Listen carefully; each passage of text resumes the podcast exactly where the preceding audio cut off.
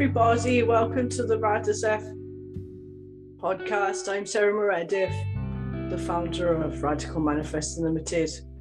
And as you're listening to this, you could find that it's no longer the Radazef podcast because I get stuck even saying that. like today, we're going to talk about vision boards and essentially what they are and why it's a useful tool for your manifesting. A vision board can be anything actually. It could be a book, you could have a scrapbook where you put pictures in. It could be like myself, I've actually got um look, you can't see that too well. but I've got it on my phone. I've got mine on my phone.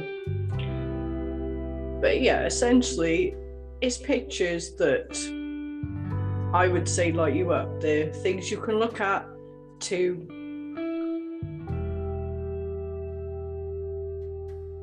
Yes, I'm stumped a bit. there are things you can look at to help to help help you visualize what you want to manifest.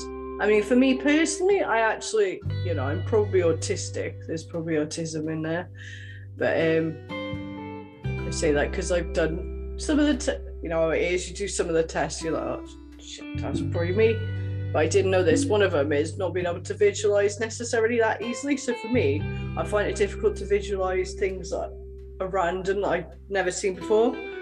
So for me, having pictures in front of me, it helps me visualize. It helps me like imagine that I'm actually there in that picture.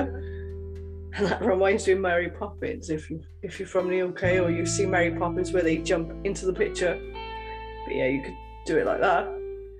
But um some of the reasons for having a vision board, as I said, is you can it can help you visualize what you want. It can give you clarity as to whether you're holding on to someone else's dream. So, for example, you could think, I want a house. I want to buy a house. I want to live in a house with a person and kids, or but that might not be your dream. That might be your parents' dream. It might be your society's dream. It might not actually be your dream. So if it's actually on your vision board, or I have actually got an ebook out, and I'll leave a link here of the technique I use to create a vision board. Basically, if you put a picture on there and you find it's not for you, then it's okay. It gives you clarity. It's okay to have clarity. I think sometimes people believe with the law of attraction, oh, I have to like everything. And it's okay not to like everything. You, you're actually allowed to not like things and actually say, no, I don't want that.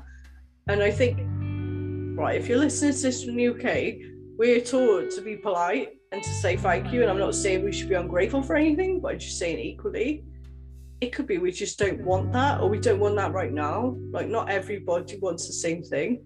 And actually, as I listened to this with Mike Dooley the other day, he had one of his notes from the universe on there. It actually says, Do you know what? Even if we all wanted the same things, there's plenty enough. And I think that was a very potent, nice quote.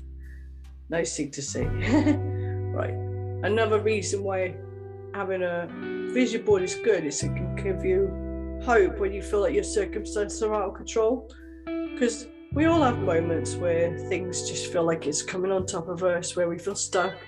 And having a vision board can help just for that moment, even uh, while you're creating it, it can give you some hope that your life's going to get better. Like I would say, although I'm not going to go into complete details as to how to create it, I would say that um, make sure the pictures you put on there are pictures that make you feel happy. That when you look at them, you're like, oh, I, I love that picture, or I'd love to do that. If if it's something that makes you feel overwhelmed and starts getting you into the how, don't put it on there. Another thing is it can help you track your manifestations.